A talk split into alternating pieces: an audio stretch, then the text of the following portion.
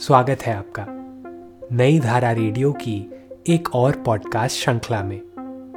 यह श्रृंखला नई धारा के संस्थापक श्री उदयराज सिंह जी के साहित्य को समर्पित है।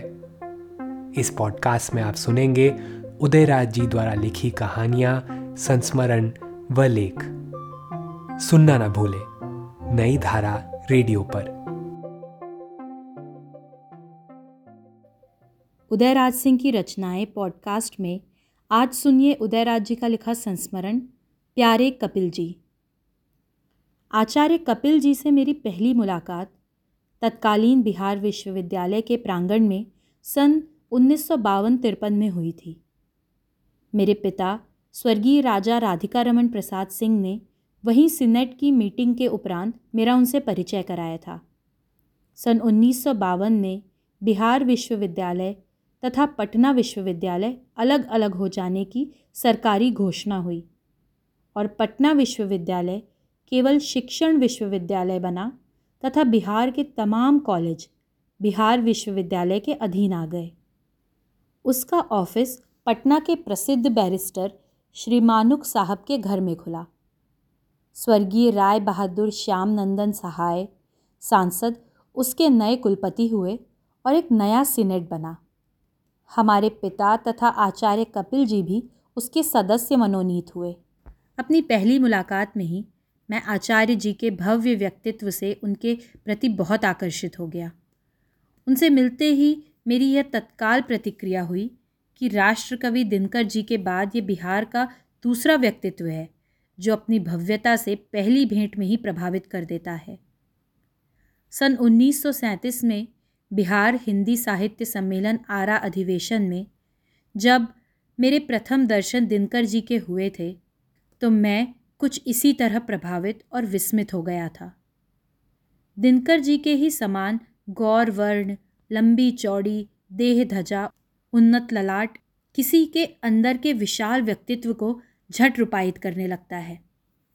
उनकी लेखनी का जादू तो मुझ पर 1950 से ही असर डाल चुका था।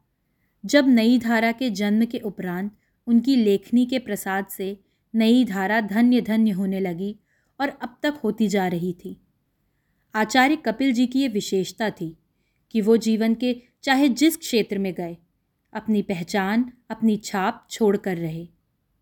जब राजनीति के मंच पर आए तो अपनी नीति से हर लोग को प्रभावित किया, चाहे उस मंच की दिशा कोई भी हो।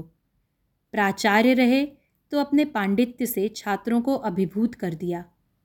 और जब विश्वविद्यालय सेवा आयोग के सदस्य हुए तो अपने परामर्श तथा निस्वार्थ सेवा की भावना से स्वार्थ को पनपने न दिया। फिर उनकी प्रखर लेखनी के करिश्मे का क्या कहना? चाहे जो विधा हो, अपनी अनुभूति की निराली छाप वो अपने पाठक पर छोड़ ही देते। नई धारा पर और विशेषकर मुझ पर उनकी महती कृपा बराबर बनी रही। जब भी एक पत्र लिखा नहीं कि उनकी रचना वापसी डाक से आ जाती। कभी कभी तो वो आगे होते और मैं पीछे। बिन मांगे मोती मिले वाली बात हो जाती। अपने आप रचना पहुँच जाती और मैं लज्जित हो केवल अपना कृतज्ञता ज्ञापन ही उन्हें भेज पाता।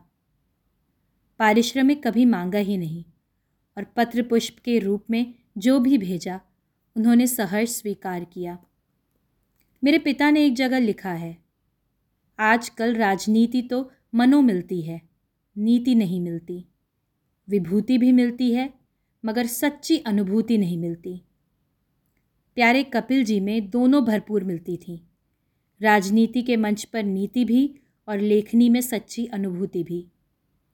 ऐसा महान नेता, कुशल प्रशासक, परम पूजनीय आचार्य, विख्यात साहित्यकार और सर्वोपरि इंसान को पाकर हम आज तक गौरवान्वित रहे और अब उनके आकस्मिक महाप्रयाण से हतप्रद हैं।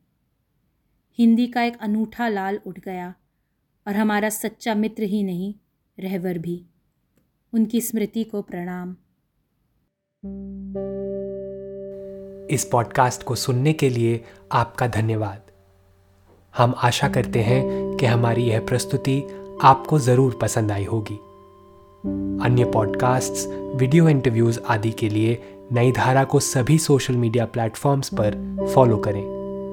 जल्द ही आपसे फिर मुलाकात होगी। धन्यवाद।